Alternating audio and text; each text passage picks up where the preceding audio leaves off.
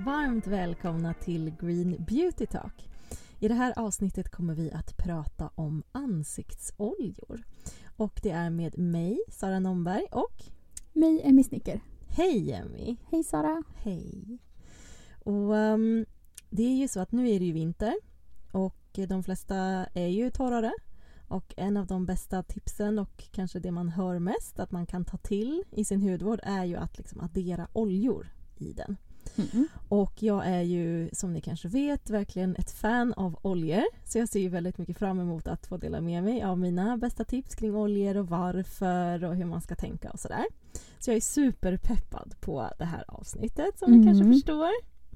Eh, och jag tänkte att vi ska hoppa rakt in i och prata lite kring vad en ansiktsolja gör i en hudvårdsrutin. Vad är det den Mm. kan liksom Varför ska man ha det? Ja, exakt. Varför ska man ha det? Eh, och det är ju så att eh, en olja kan ju liksom boosta hudens egna sebum. För att Mm. huden producerar ju ett eget fett i våra tallkörtlar som eh, har till uppgift att liksom smörja och skydda vår hud och hålla den elastisk och följsam. Och när man adderar olja i sin hudvårdsrutin, det man vill göra då det är att liksom boosta upp den egna sebumproduktionen så att man liksom, när den inte riktigt räcker till så adderar man det i, i form av vegetabiliska oljor då till, Mm. till eh, huden. Och det huden får som effekt då är det att den liksom blir så här välsmörjd, den känns liksom väldigt len, får en fin lyster och man motverkar då den här fuktförlusten som det är liksom det sebumet ska göra. Det vill säga liksom inte, ja, ja men på ett sätt täppa till kan man säga. Mm. Mm. Eh, Men huden ska fortfarande andas så men ändå liksom vara det här yttersta skyddslagret. Och ehm, det gör ju egentligen att man får en, det, liksom, huden ser ju väldigt frisk ut så. Det blir väldigt så naturligt. Verkligen. Och man får ju väldigt mycket glow också. Ja, Så jag vet många vill ha. exakt. Så det är ju ett enkelt sätt att lägga till lite olja i sin hudvårdsrutin. Ja, verkligen. Och sen är det ju så att de här vegetabiliska oljorna de innehåller ju flera liksom fina ämnen. Ehm, så att det blir ju som en, en fin liten näringscocktail eh, cocktail liksom till huden. Och det kan ju vara liksom vitaminer och olika fettsyror som kan motverka inflammation eller antioxidanter som skyddar mot en oxidativ stress och så vidare. Så man kan verkligen också säga att liksom vegetabiliska oljor är en form av liksom anti-age-produkt. Kanske lite oavsett vilken olja man väljer. Sen är vissa oljor lite kanske mer inriktade åt ett sånt håll, eller vad man ska säga, mer marknadsförs åt det hållet. Mm. Men eh, de flesta oljorna liksom ger ju det här glowet, man känns kanske lite så här, det känns lite fylligare i huden på något sätt. Ehm, och ehm, eh, man får det här skyddet då liksom långsiktigt. S- liksom motverkar att huden typ bryts ner eller vad man ska säga. Mm. Och då blir det som en liten anti-age eh, effekt så. Ja. Du, jag har en fråga. Mm. I, I det här avsnittet kommer vi idag prata eh, framförallt eh, om vegetabiliska oljor. Mm. eh, i, liksom, ja, men som ansiktsolja. Mm. Men jag vet att konventionella märken kan ju använda till exempel mineraloljor och andra typer av Fetter. Ja men precis Mm. för att eh, ja, men, få den här eh, oljeeffekten i produkterna. Mm. Vad, vad är skillnaden där? Mm. Ja men skillnaden är ju ett ursprunget då. Mm. Eh, så vi i, man tänker mer naturlig ekologisk hudvård då pratar man ju om vegetabiliska oljor som kommer från naturen som utvinns från typ fröer och nötter och sådana saker. Eh, och i en konventionell hudvård så använder man ju oftast då som du var inne på typ mineraloljor som ehm, eh, som också är ju på ett sätt utvinna från naturen. Det är ju från Mm. råolja då. Som liksom finns i berggrunden eh, som man pumpar ut så. Och så raffinerar då, alltså renar på olika sätt för att den ska uppnå liksom en kosmetisk kvalitet. Och sen så har vi då eh, silikoner som är väl liksom den andra stora gruppen. Eh, och det är ett syntetiskt fett som man liksom skapar i labb då. Eh, så det man säger motsatsen kan man säga till det naturliga. Och man kan säga att det ger ungefär samma effekt, det vill säga typ håller huden smörjd. Ehm, de två, om man tänker mineralolja och silikonoljor skiljer sig lite granna. Ehm, silikonoljor låter oftast huden andas lite mera än vad mineralolja gör. Ehm, så de skiljer sig liksom lite grann i sina strukturer. Och det är ju, om man tänker eh, silikonoljor så är ju de eh, liksom långlivade. Alltså de är väldigt svåra för naturen att eh, bryta ner. Eh, det är ju också egentligen mineraloljor, det är därför de ligger i berggrunden helt onedbrutna. Mm, man ska mm. säga. Så det är ju också på samma sätt så. Um, och det är ju en, en ganska, ja en industri som inte gynnar, alltså hela fossila industrin gynnar ju inte miljön om man säger så. Nej. Eh, så ingen av dem är ett miljövänligt alternativ, eh, vilket då eh, är de här eh, ja, de vegetabiliska oljorna det säger man ju är ett mycket mer miljövänligt alternativ för de kan ju brytas ner i naturen så och är med i ett kretslopp. Um, och sen så som sagt för huden så eh, är ju, beror det ju på lite vilka oljor vi pratar om. Um, en mineralolja kan ju verka som sagt lite mer tilltäppande för huden. Um, men det är också en fråga om vilken hudtyp vi pratar om. Har man en torr hud så kan man uppleva att det är så att säga ganska bra att bli tilltäppt för att man har den här fuktförlusten och det ger en problematisk hud om man har kanske eksem eller torr hud och sådär. Eh, och då kan man ju tycka att det är positivt å andra sidan. Mm. Eh, och eh, silikonoljor, där pratar man egentligen om att ehm, eh, det finns ju massa olika silikonoljor, eller en hel del i alla fall. Eh, där vissa av dem är helt klart problematiska. Eh, vissa av dem har en hel del restriktioner kring hur man får använda dem för att de misstänks vara hormonstörande. Och även då eh, att de är ju liksom miljöbelastande i olika grad. Då, eh, där de cykliska silikonerna är allra värst för de är allra svårnedbrytbarast om man säger. Mm, mm. Eh, så jag tycker utifrån ett miljö och hälsoperspektiv så rekommenderar jag inte någon sådana oljor. Men sen så finns de ju i eh, konventionell hudvård och eh, de är ju, eh, liksom anses ju säkra för konsumenten att använda eftersom att det krävs väldigt mycket belägg för att någonting ska klassas som farligt om man säger. Men de ligger på restriktionslistor vilket innebär att det finns misstankar mot dem. Så vill man ta det säkra framför det osäkra så väljer man ju bort dem då. Och, eh, häng kvar till slutet för där kommer vi ju prata mer om vegetabiliska oljor och gå igenom lite, ja vad ska man säga, oljesort för oljesort. Ja. Eh, efter önskemål från er så häng med dit. Eh, nu ska vi prata lite om skillnaden mellan serum och ansiktsolja. Mm. För det tror jag att det finns de som blandar ihop. Eller helt enkelt kanske inte känner till skillnaden. Men eh, serum är ju ofta... Eh, alltså de är ju inriktade på att vara fuktgivande. Eh, ofta är de ju liksom vad ska man kalla det, vattenbaserade på något sätt. Um, och ansiktsolja är ju mer av en, alltså, en ren olja helt enkelt. Alltså rent fett till huden. Men som alltid är ju inte saker och ting svartvitt. Så det finns ja, men så kallade liksom tvåfasprodukter där man har ena delen av produkten är serum och andra delen är ansiktsolja. Så då blir det som två faser i produkten och så får man liksom skaka den för att blanda serum och oljan.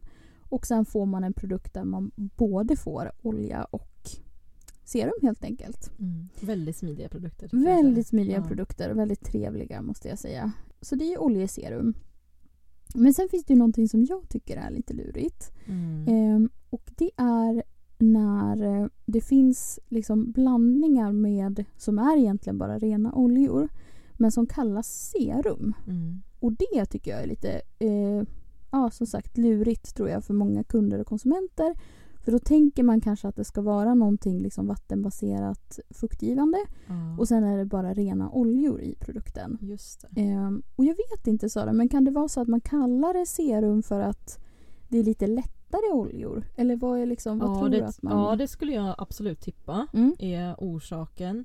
Och jag håller faktiskt med dig om att det blir liksom lite vis, missvisande för jag tror också att eh, serum är ju generellt sett en mer fuktgivande produkt. Mm. Och en ansiktsolja eller om man säger en ren olja, är ju inte en fuktgivande produkt. Däremot är det en fuktbindande produkt om mm. du har någon fukt under. Mm. Men då bygger det ju ändå lite på att du har fukt under. Ja. Men sen är det ju också så, för att göra det ännu lite mer komplicerat, mm. att många oljor Alltså om man lyssnar på vårt förra avsnitt som handlar om fukt till huden så var vi lite inne på det att alla vegetabiliska oljor innehåller också glycerin. Mm. Så oljor är liksom lite fuktbindare liksom, men inte alls på samma sätt som de kanske klassiska fuktbindarämnena eller vad man nu ska säga om man liksom sätter dit dem med en lite högre koncentration. Liksom. Mm. Så att jag skulle säga att det bästa sättet att beskriva det på är liksom som vi brukar beskriva det på att liksom vi har de här lite mer fuktbindande ämnena och serum och sådär som verkligen binder fukt. Liksom. Och sen så har vi oljor som mer kapslar in fukten. Mm. Ehm, och där blir det ju som sagt lite missgivande men jag tror att de här eh, serumen då innehåller oljor som är liksom duktigare på att binda fukt. Mm. Och då kanske man också kallar dem på ett sätt lite slarvigt så här, ehm, fuktgivande. Fast egentligen kanske man skulle säga mer så här fukt, fuktighetsbevarande oljor hade Mm. varit Mm. eh, Det liksom mer rätt lite mer rätt term. eller tydligt liksom. Och när det kommer till ansiktsolja så tror jag många funderar på eh, vart det egentligen ska in i hudvårdsrutinen. Är det Mm. liksom före serum, är det efter serum eller är det överst? Liksom sist av allt ska det vara. Ja, du vet. Det, Mm. det känns som att det finns väldigt många olika svar beroende på vem man frågar. Ja, jag håller helt med. Och där tror jag att så här, det är olika märken som säger olika för att de har liksom testat det med sina formuleringar och Mm. upplever att de hittar de mer eller mindre optimala sätt. Och då säger ju vissa liksom lägg det innan ansiktskrämen och sen säger jag då oftast Mm. lägg det efter ansiktskrämen. Eh, och efter ansiktskrämen det gör man ju i så fall kanske speciellt eh, ja, men när det är kallt ute så vill man ju ha liksom, inte ett vattenlager som det yttersta som kan frysa utan då vill man Mm. hellre ha ett fettlager som liksom skyddar. Så att på vintern skulle jag säga lägg alltid eh, oljan sist. På sommaren eh, skulle jag säga spelar nog inte riktigt lika stor roll. Nej. Du kan ju också faktiskt blanda ansiktsoljan rakt i handen med din kräm så att du gör din kräm fylligare. Det blir alltid en. Då liksom ligger de inte som i flera olika lager utan det blir som du bara fyller ut din produkt med lite mer vårdande olja. Liksom. Mm. Ehm, så ja, eh, det beror på vad man frågar. Mm. Men du tycker så i alla fall? Jag tycker så. Mm. Ja. Yes. Eh, men det, det som vi vet, eller som alla säger, det är Mm. väl just att, att huden ska vara fuktad innan. Så att man ska inte lägga en olja på en helt torr, torr hud. Nej, liksom. precis. Mm. Och det som blir skillnaden kanske, bara för att flika in någonting, Mm. är ju att serumet, eh, om man tänker att det är en tvåfasprodukt, typ som ett oljeserum, då kanske du inte måste ha en fuktad hud innan för då har Nej. du någonting fuktbindande och sen eller liksom något fuktgivande och eh, så. Men jag tycker att får man, eller man får, tycker jag generellt sett bättre effekt även om du lägger fukten innan Mm. ett oljeserum. Så ja, i de flesta, ja, typ i alla fallen så är det bra att lägga fukt Ja. först. Eller hur? Det kan inte bli fel. Nej det tycker jag inte. Eh, men sen är det ju någonting man ser supermycket på Instagram och det är ju just att man eh, Dels tycker jag använder sjukt mycket olja. Alltså ja. typ i Youtube och Instagram-videos. Att man tar den här pipetten direkt på huden och så Mm. trycker man ut typ en hel sån här pipett. eh, Längd liksom. Ja, exexakt. På hela huden. Ja, det är så mycket Vad- fel i det. Ja. Berätta. Hur ska det vara? Nej men alltså grejen är, en, eh, en olja är ju generellt sett väldigt dryg. Mm. Eh, så att nej, jag skulle nog säga att det räcker med några droppar. Så att helt sån här pipettrör tycker jag är sjukt mycket olja. Mm. Superstor risk tycker jag att det blir tilltäppt. Speciellt då sen om du ska makea dig ganska mycket alltså på det där. Mm. Så det tycker jag det är lite så här, lite varningssignal. Och sen så tycker jag att det är rätt illa när man droppar pipetten rakt på huden, att den nuddar huden. Varför ska man inte göra det då? Det är för att man är ju liksom inte ren på huden och sen ska det ner i flaskan. Eh, det är inte särskilt eh, fräscht skulle Mm. jag säga. Sen är det ju så att det beror självklart jättemycket på vad den här produkten innehåller. Men säg att det är typ ett fuktserum. Ehm, nu, ska ju de, nu är ju de oftast vattenbaserade och då oftast ganska eh, konserverade. Mm. Men det känns sjukt onödigt att liksom lägga ner skit i sin nicea produkt. Ja. Typ. Det är ju lite samma som så här om man har fuktkräm så ska man ju plocka upp den med en, eh, alltså i en burk så Ja. ska man ju ta den upp den med en spate Ja. liksom, inte fingrarna i men burken för att ja, Exakt. då kan det växa lite Ja men precis. grejer Och det, grejen är de är ju sjukt konserverade så Mm. de klarar ju det. Det ska man ju ändå Mm. vara liksom fair med. Så det är liksom inte hela världen men det är ju inte fräscht. Nej. Alltså det känns så himla dumt tycker jag. Alltså varför riskera det typ? Eh, men, och sen är det ju så att är det fettbaserade produkter, typ som att det är en ren ansiktsolja, nej då är det faktiskt egentligen inte hela världen. För att det går inte att någonting ska växa där i för att det finns ingen fukt i den. Det finns bara fett. Mm. Men det känns fortfarande inte nice, Mm. tycker jag. Jag tror absolut att det finns risk att det Även om det inte växer någonting så kanske det är något skit där och sen får du skit på huvudet. Alltså det bara känns onajs tycker jag.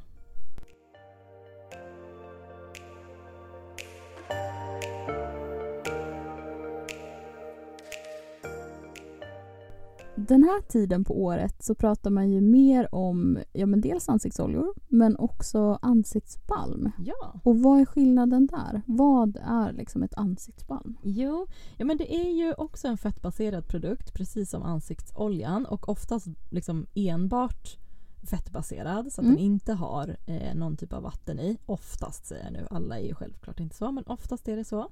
Och då har de något mer vaxaktigt fett i sig. Eh, eller något mer, eller och eh, mer liksom fetter som är fasta. Så att produkten, alltså balmet, blir inte flytande som ansiktsoljan utan mer i fastare form. Eh, I olika fasthet såklart. Vissa kanske ligger på tub och vissa kanske man behöver plocka upp med någon spatel eller fingrar eller, eller något sånt. Eh, men de är liksom fastare. En ansiktsolja är ju flytande, den rinner ju. Liksom. Eh, Medan den här är lite fastare. Och det som den ger då det är att i och med att den innehåller liksom mer kanske mättade fettsyror eller vaxaktiga fettsyror och så vidare från de här fetterna eller vaxerna som finns i så blir de mer skyddande för huden. Och det här är då extra bra när det är kallt ute och man verkligen vill få den här liksom lite mer tilltäppta ytan så att man inte har den här fuktförlusten. Mm. Så att det är liksom det som är, är tanken. Och vissa kanske vill ha det på natten för att de vill ha en lite fylligare produkt då. Eller så tänker man att det är kallt ute och vill skydda sig ännu mer när man går ut och så vidare.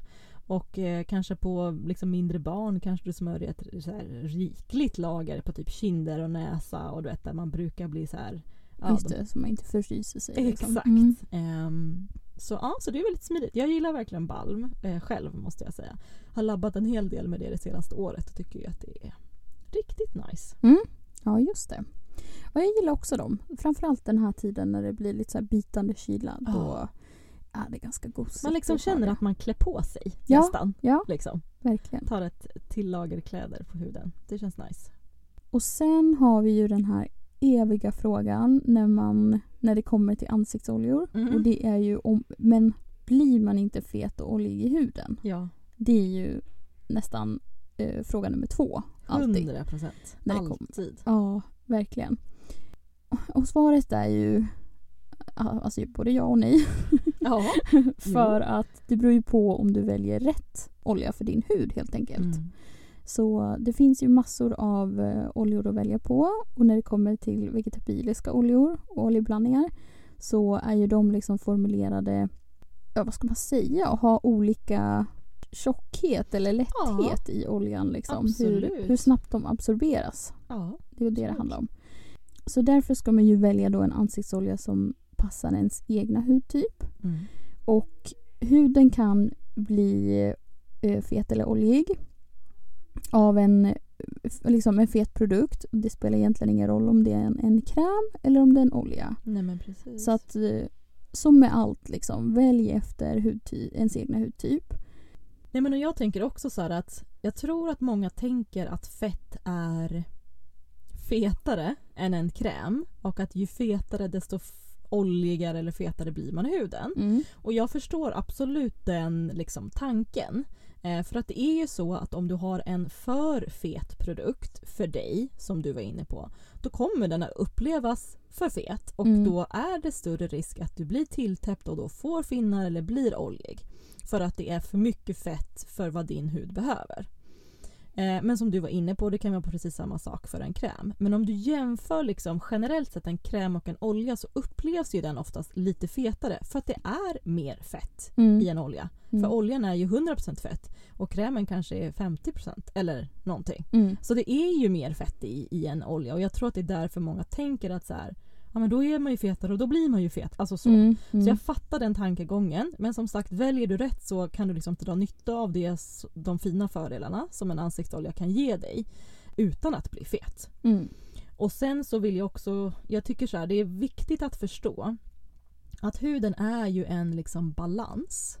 Och ju mer ehm, Eh, liksom din hud har ju en egen talgproduktion så den producerar ju eget fett. Och tillsätter du ansiktsolja så tillsätter du det för att du vill boosta den egna.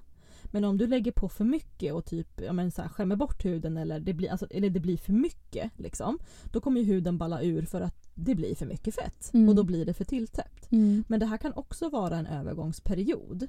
Att liksom om huden har varit torr och har överkompenserat, alltså så här, har producerat för mycket fett för att den inte hinner med att producera, alltså så här, du typ rengör med för starka produkter Mm. oftast. Mm. Ehm, då kan du uppleva att huden blir oljig för att den eh, liksom, ja du har en... en Oljeproduktionen i huden har gått upp så Precis, mycket. den har liksom. gått upp och det liksom blir som en liksom ond spiral där huden försöker liksom ta igen det. Mm. Och sen så går du på med en ansiktsolja och så bara för att det sas då skulle kunna lösa det här problemet fast man tänker hur fan ska du kunna göra det? Men så Mm. har man hört det och så gör man det. Och så känner man att så här, nej men min hud ballar ur ännu mer för att ja men nu fick jag ju så mycket fett. Och det var troligen för att huden behöver vänja sig. Den behöver liksom stoppa sin, eh, sitt ekorrhjul där den tror att den håller på att bli uttorkad hela tiden. Mm. Och det kan ta, alltså den här omställningsperioden från att huden tror att den är uttorkad till att så här, jaha jag behöver inte överproducera massa fett, jag kan bara producera normalt med fett för att det är ingen akut brist här liksom.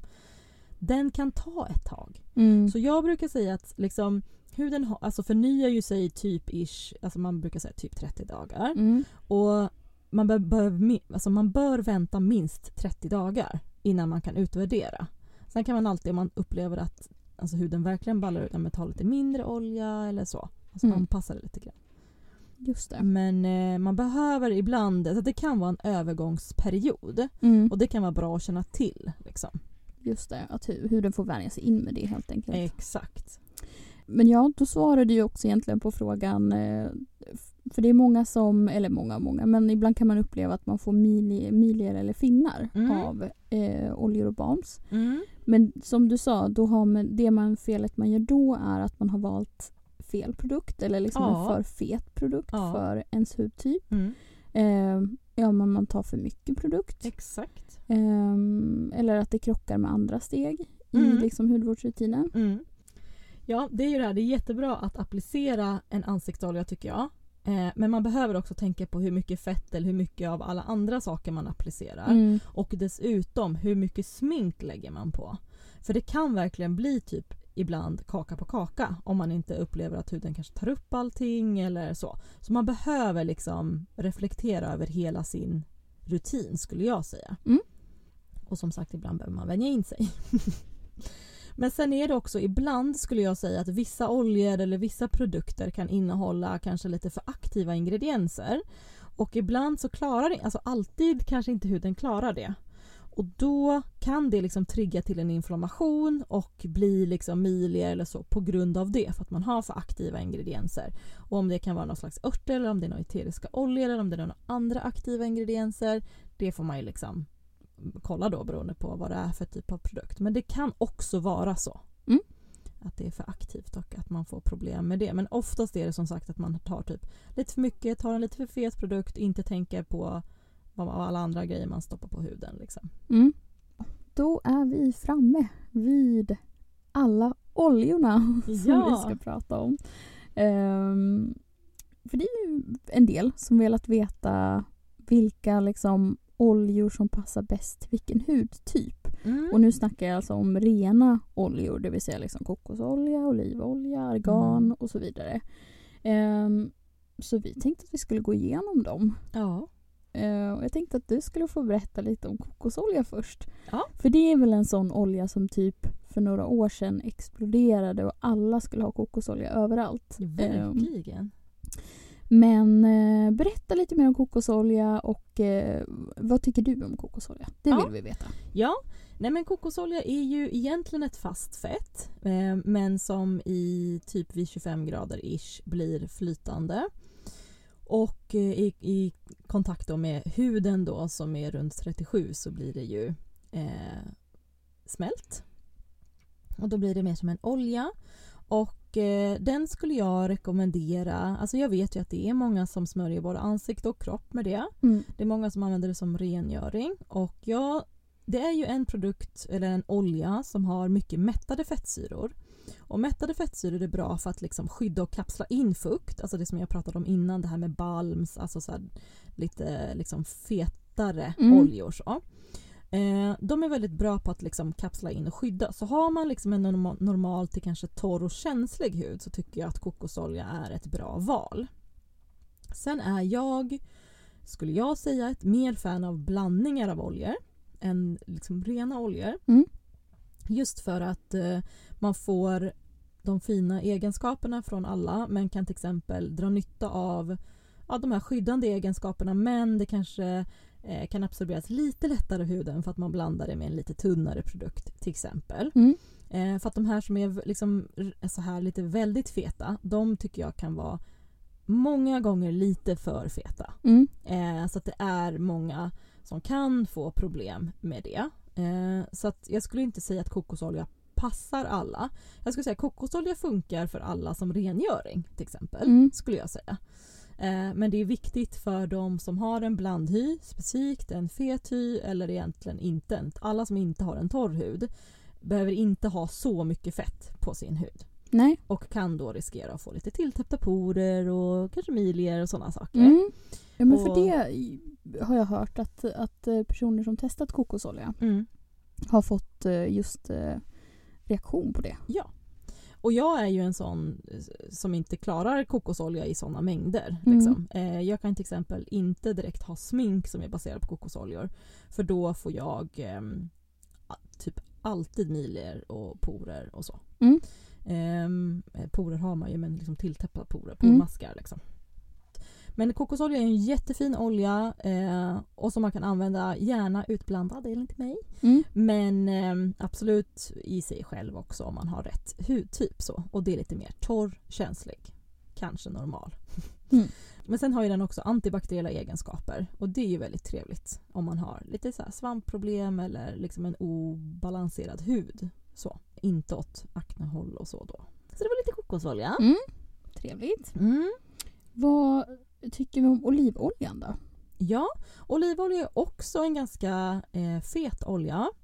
Den är ju rik på skyalan som är ett fuktgivande ämne Mm. och har ju använts i, ja jag vet inte hur många, säkert århundraden, Ja, årtusenden kanske till och med. verkligen. Och den har ju lite av en sån silikonkänsla på huden. Ja, lite så. Mm, Det är ju väldigt trevligt tycker jag. Precis. Så olivolja känns ju oftast som rätt fet på huden och absorberas ju också ganska långsamt av huden. Och jag skulle säga att det är en jättefin olja. Den, den är liksom rik på vitaminer, E-vitamin och liksom, jag skulle säga att den gör sig bäst i liksom lite mindre koncentrationer eh, för ansikte. Till kropp kanske den går lättare att bara köra som den är. Eh, men absolut gärna i blandningar också. Mm. Men om man ska liksom sikta på den ren så skulle jag säga att det kanske bättre lämpar sig för eh, kroppen då. Eller Mm. typ hårvård, den är jättefin att ha tycker jag. Mm. Olivolja är jättefin för det. Ja, men den är ju liksom väldigt bra för en lite som kokosolja liksom, torrkänslig hud skulle jag säga. Eh, sen har vi en annan fet olja som är jojobaoljan. Mm. Men som är lite mer unik i att den liknar hudens egna fett för att den har lite mer vaxaktiga fettsyror som vår egen hud har.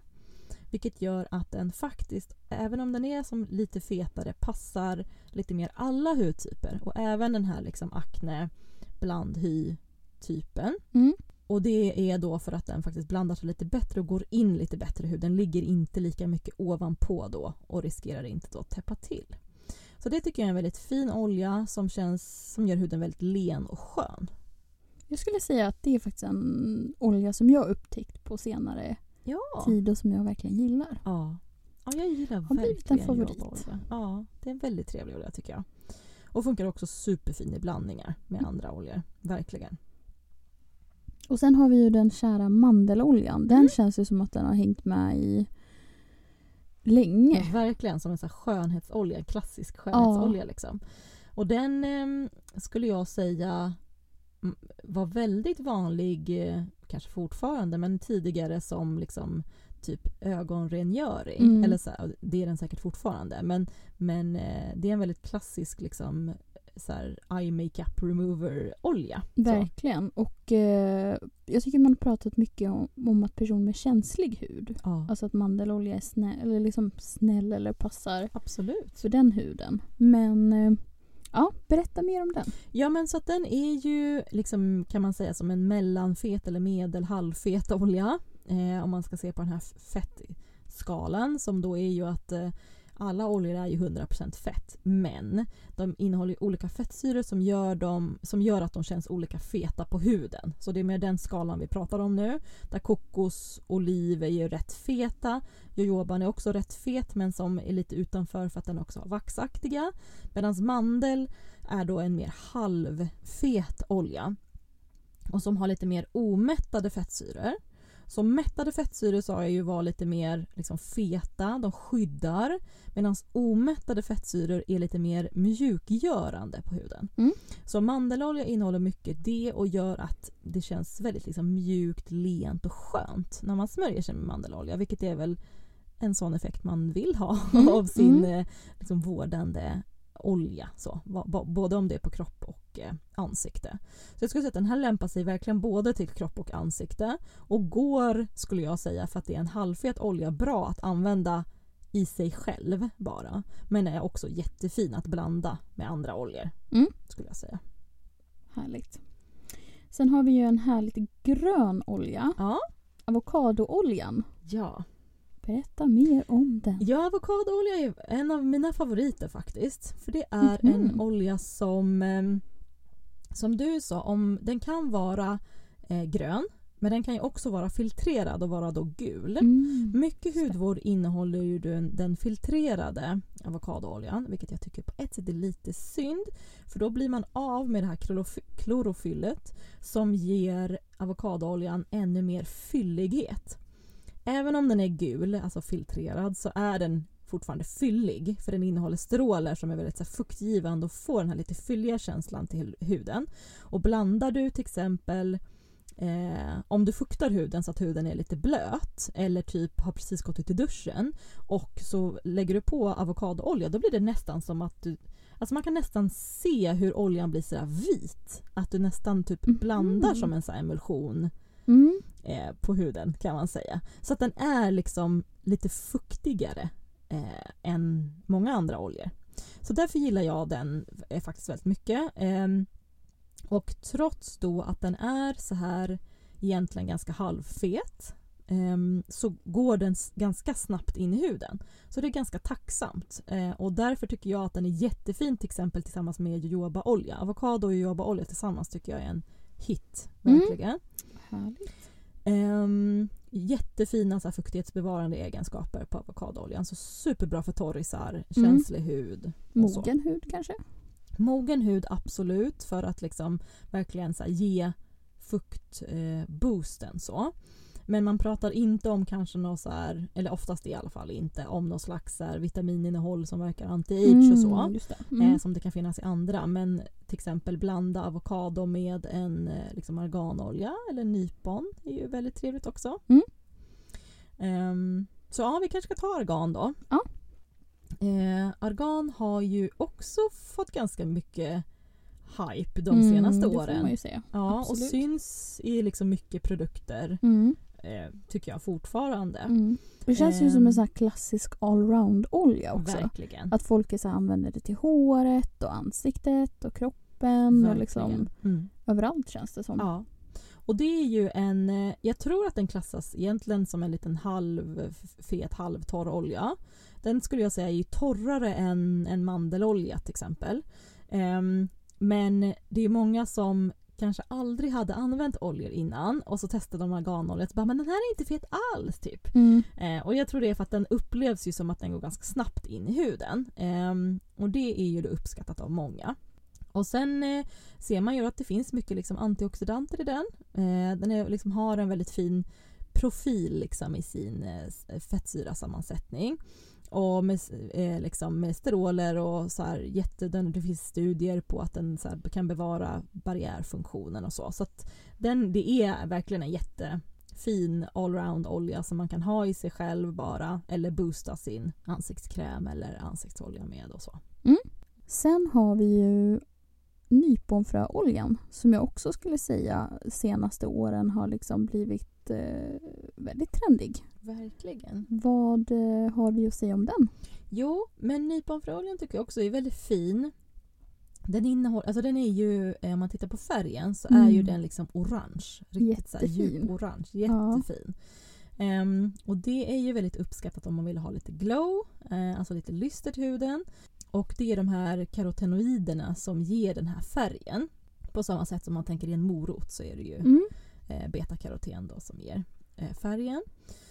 Och ehm, det är ett förstadium till vitamin A som är jättebra för att liksom bygga upp huden kan man säga. Det här är en olja som man eh, brukar säga är väldigt bra mot liksom ärr. Det är liksom en tunn olja som absorberas snabbt i huden. Jag kan uppleva att man, om man använder den ensam att den kan faktiskt göra huden lite torr. Mm. Ehm, så att jag skulle gärna antingen använda den som en kur eller hellre blanda den med någon annan olja. Mm. Ehm, kan ta, om, om du kan ta vilken du vill. Om du tar en tunn olja, arganolja kan du göra det. Liksom. Eller så tar du någon som är med lite fetare. Men eh, den är, det är en jättefin olja som ger mycket lyster och ger eh, eh, och det här pratar man också om de här lite anti-age eh, effekterna. Liksom, Mm. Ja, just det. Med Eh. antioxidanter och så. Ja, precis. Eh, är den bra mot R därför att den... Ja, Eller vad, vad, vad jag skulle den? nog säga att det jag vet inte hur mycket studier det finns eh, på det här. Jag skulle nog säga att det är vitaminnehållet, alltså Mm. antioxidant vitaminnehållet som gör att den är bra på att liksom läka eh, Mm, huden. okej. Så. Eh, du var ju inne på morötter. Mm. Det finns ju morotsfröolja. Ja. Ja, men precis. Så morotsfröolja är också en eh, som väldigt fin eh, liksom betakarotenrik olja som på samma sätt då som nypon ger väldigt mycket liksom, ja, men både färg då och Mm. lyster till eh, huden, vilket är ju jättetrevligt. Många gillar det, antioxidantrika oljor. Så också lite mer anti-age klassas ju den som.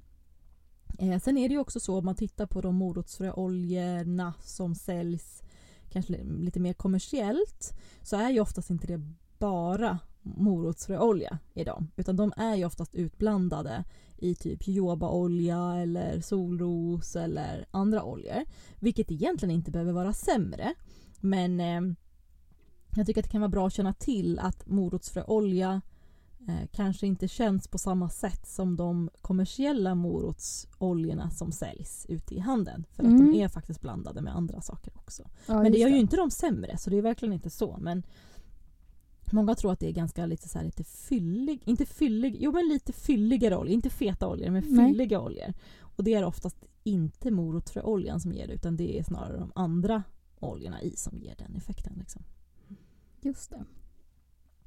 Sen har vi ju lite hallonfröolja. Mm. Det är också en sån här populär eh, olja som många köper. Och då köper ju många den på sommaren eh, för att man har läst att det kan ge någon slags solskyddseffekt. Och det är ju så att den innehåller jättefina antioxidanter som skyddar mot solens skadliga strålar. Eh, att den skapar en oxidativ stress i huden och det kan antioxidanterna binda upp. Så den skyddar mot huden på det sättet. Men jag skulle säga att det är mer en anti eller vad heter det, en after sun effekt snarare än ett solskydd. För det är ju inte godkänt som ett eh, solfilter. Så den kan inte göra någonting mot själva strålarna, så den kan inte reflektera bort strålarna och den kan inte absorbera strålarna som de andra solfiltrerna gör. Så att strålarna kommer fortfarande skada din hud men sen så kan den läka skadan. Eh, så att som sagt, jag förstår att man vill använda hallonfrö. Jag Ja, jag har i och för sig själv inte använt det så jag kan inte säga jättemycket om det. Jag förstår att man gillar det, Mm. ja, absolut. Och liksom tanken och att man inte vill använda vad ska man säga, solskydd som man tror är farliga liksom, och så vidare. Men det finns ju fy- fysikaliska solfilter på zinkoxid eller titaniumoxid. Som jag tycker är bättre. Absolut, mycket, Mm. mycket, mycket bättre. Och också faktiskt godkända som solskydd. Vilket inte hallonfröoljan är. Ehm, Så hallonfröolja, jättebra after sun. Ja, verkligen.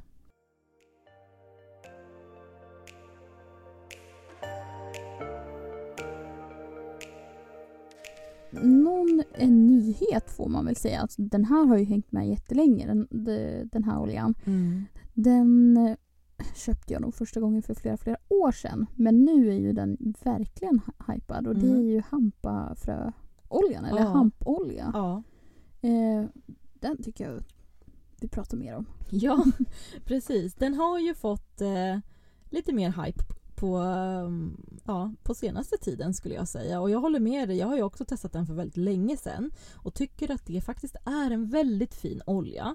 Jag har inte labbat så mycket med den själv så jag har inte jättemycket erfarenhet av den så men den eh, innehåller ju liksom omega-3, alltså väldigt så här fin antiinflammatorisk och jättefin så här fettsyraprofil för att liksom lugna huden. Eh, och steroler som gör den liksom lite fyllig och fuktgivande fast den är en tunn olja så den absorberas väldigt snabbt av huden. Så det är en väldigt tacksam olja på, på det sättet. Eh, och innehåller GLA som också sänker liksom inflammationen i huden fast det är en omega-6-olja. Så den, den har, måste jag säga, väldigt fin fettsyra eh, profil. Och eh, det är ju inte Alltså om det är någon som undrar liksom, kring cannabis och så så Mm, är det ju ja, inte just så det. att man blir hög av den alls. Utan den är ju helt fri från liksom, de ämnena. Mm. Ehm, så att, eh, nej men jag förstår att den har faktiskt hypats lite på sistone. Jag tycker det är trevligt att det kommer. Det finns ju så otroligt många Mm. fina oljor. Verkligen. Så det är kul att det kommer lite liksom, nytta eller vad man ska säga. Fast Ja. det inte är det men Det lyfts upp i alla fall. lyfts Ehm, upp ja. Och sen är väl hampafröoljan antiinflammatorisk. Mm.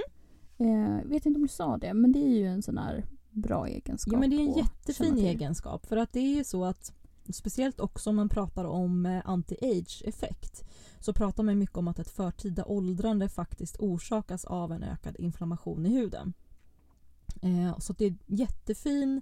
Jag tycker absolut att det finns en stor vinst i att se liksom inflammation eh, vad ska man säga, lite som ett hot Mm. mot, mot hudhälsan och då tänka antiinflammatoriskt i sin hudvård. Jag tror att man vinner supermycket på det. Mm. Sen har vi ju granatäppleolja. Ja men precis. Granatäpple är ju, ja men som de flesta känner till, eh, de här små kärnorna liksom som man kan pressa ut eh, olja ifrån. Och den är ju en ganska liksom, exklusiv olja räknas den ju som.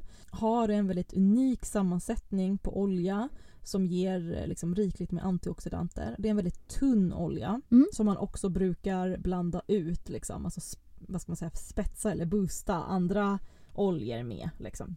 Men jättefin, skyddande, också liksom anti-age med, med sina den här, alltså sänker den oxidativa stressen i huden och så. Mm. Just det, och antioxidanterna. Ja, exakt. Det är verkligen fokus på dem. Och det är ju samma med druvkärnolja som Mm. har kanske lite samma, som ligger i lite samma spann skulle jag säga. Mm. Eh, också väldigt antioxidantrik, väldigt tunn olja, den är rik på omega-6. Så de, liksom, druvkärn och granatäpple eh, brukar jag sätta lite, inte, de är inte exakt samma, men de är rätt lika liksom, i sin funktion och hur de känns tycker jag. Och sådär. Väldigt fina, rika på antioxidanter. Så vill man boosta med antioxidanter så är de väldigt trevliga att tillsätta. Ja, bra att spetsa med. Mm.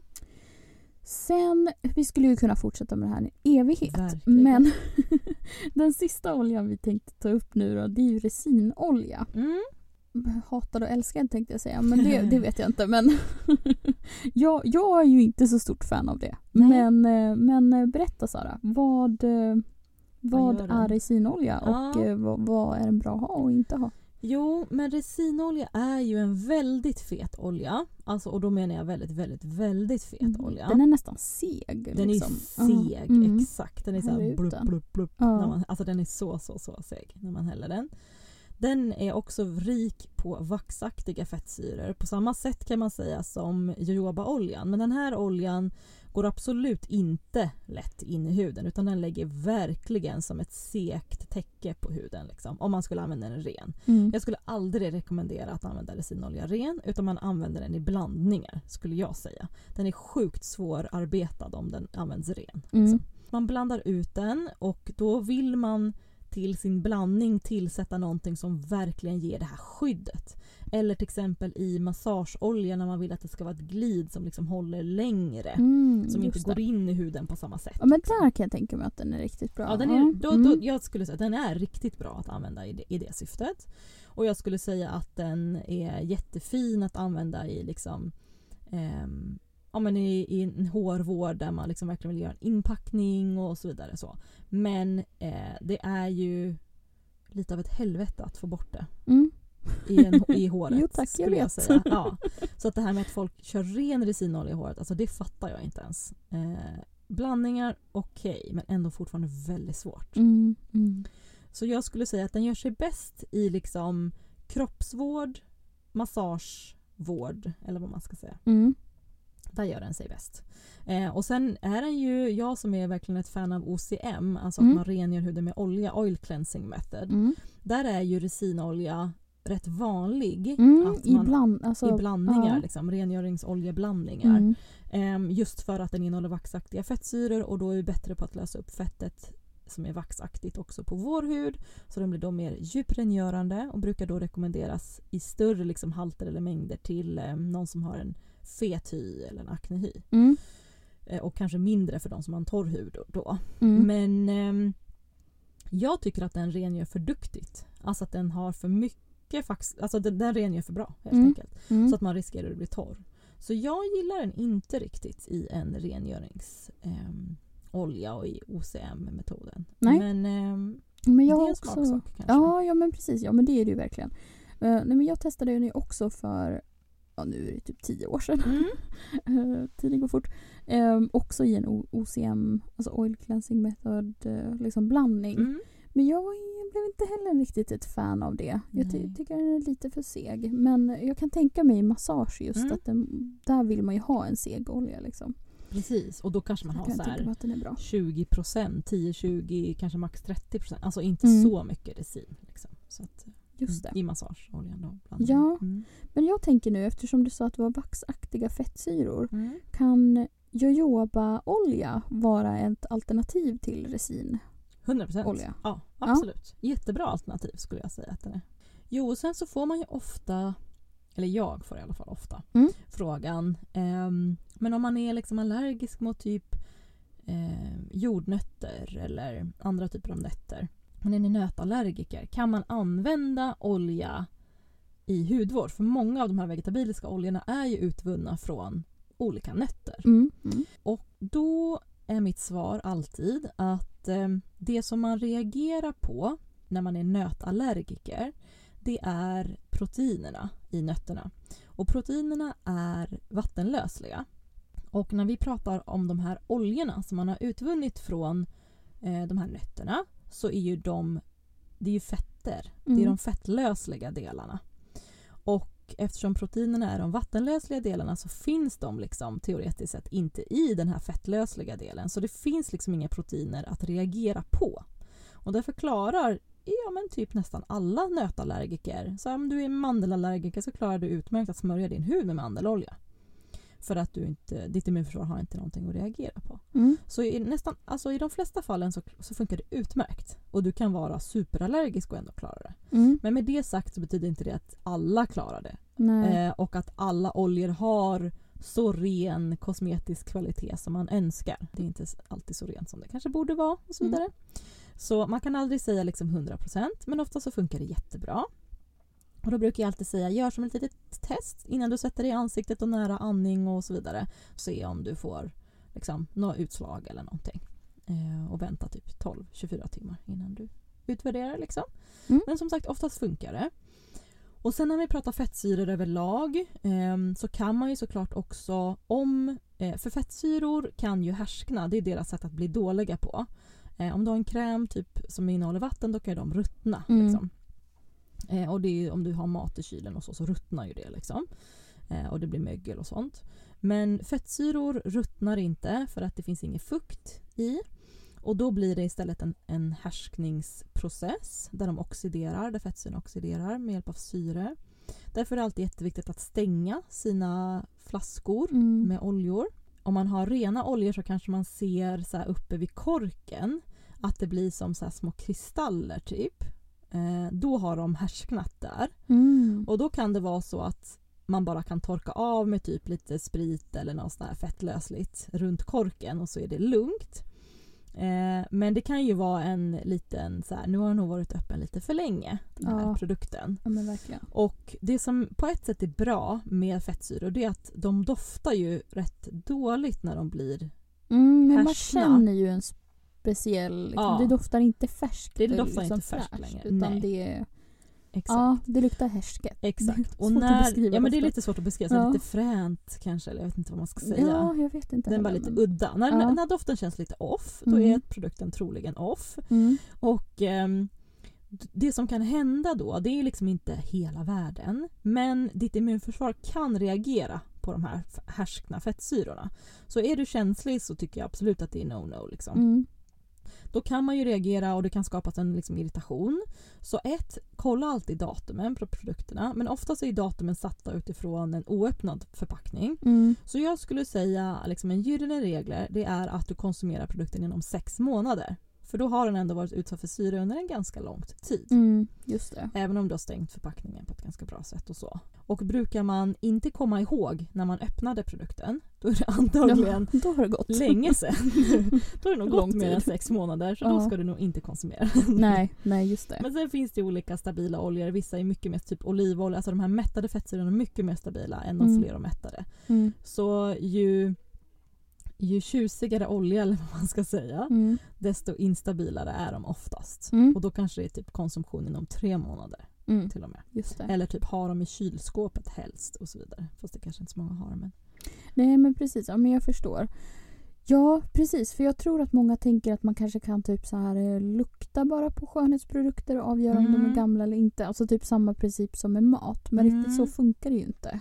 Nej, eller så här, jag skulle säga det som är med hudvård är att många gånger är den ju parfymerad. Mm. Och en parfymering eh, döljer ju många gånger den här lite kanske subtila unkna lukten som blir. ja. Så eh, många gånger så räcker det inte att lukta på dem. Men många gånger gör det också det. Men Mm. annars som sagt, håll koll på när du öppnade den. Det är liksom det absolut bästa tipset tycker jag. Mm. Ja men ja, härligt. Och jag, jag kan ju bara hålla med dig. Jag eh, skulle nog säga att jag nu för tiden sällan använder rena oljor. Utan Mm. jag har faktiskt också hittat till de här oljeblandningarna som Mm. jag tycker är väldigt härliga. Mm. De är ju liksom... Ja, jag vet inte. Man har ju verkligen satt ihop oljorna på ett så bra sätt. Mm. Vilket gör att jag, eh, jag är hooked på dem helt enkelt. Ja, precis. Det finns ingen mening att börja Nej. blanda eget. Ja, jag tycker de är superbra. Man kombinerat liksom flera olika oljor och extrakt kanske och pimpat med något annat. Mm. Så tycker jag. Är trevligt. Härligt. Ja. Okej hörni, då hoppas vi att ni har lärt er en hel del om oljor Ja. och att vi har eh, täckt in det mesta. Kommer till ansiktsoljor. ja. Ehm, ja, tack för idag Sara. ja, men tack själv. Om ni vill följa oss eh, mer så hittar ni våran Instagram och den heter Green Beauty Talk såklart. Och eh, mig, Emmy Snicker, kan ni följa på eh, mitt skönhetskonto som heter Glossy Beauty Edit. Och var hittar man dig Sara? Jo, man hittar mig på Sara Nomberg och eh, mitt företagskonto Organics by Sara. Och så kan jag bara flika in att jag har en hel del blogginlägg eh, på bysara.se kring ansiktsoljor och eh, lite kring ingredienser och sådär. Så det kan jag tipsa om om man vill läsa lite mer om det. Eh, och även om man vill köpa lite färdiga oljeblandningar så är, är det en bra sida att hitta grejer på. Ja, precis. För er som inte känner till så har ju Sara faktiskt hållit på med oljor i över tio år snart. Ja. Så att det... Hon kan sin Ja. grej kan man säga. En av mina specialiteter skulle jag säga. Ja, verkligen. Helt klart. Eh, och ett stort tack säger vi såklart till poddrummet för att vi får låna deras fina studio. Och Mm. så hörs vi i nästa avsnitt. Det gör vi. Hej då! Hej då!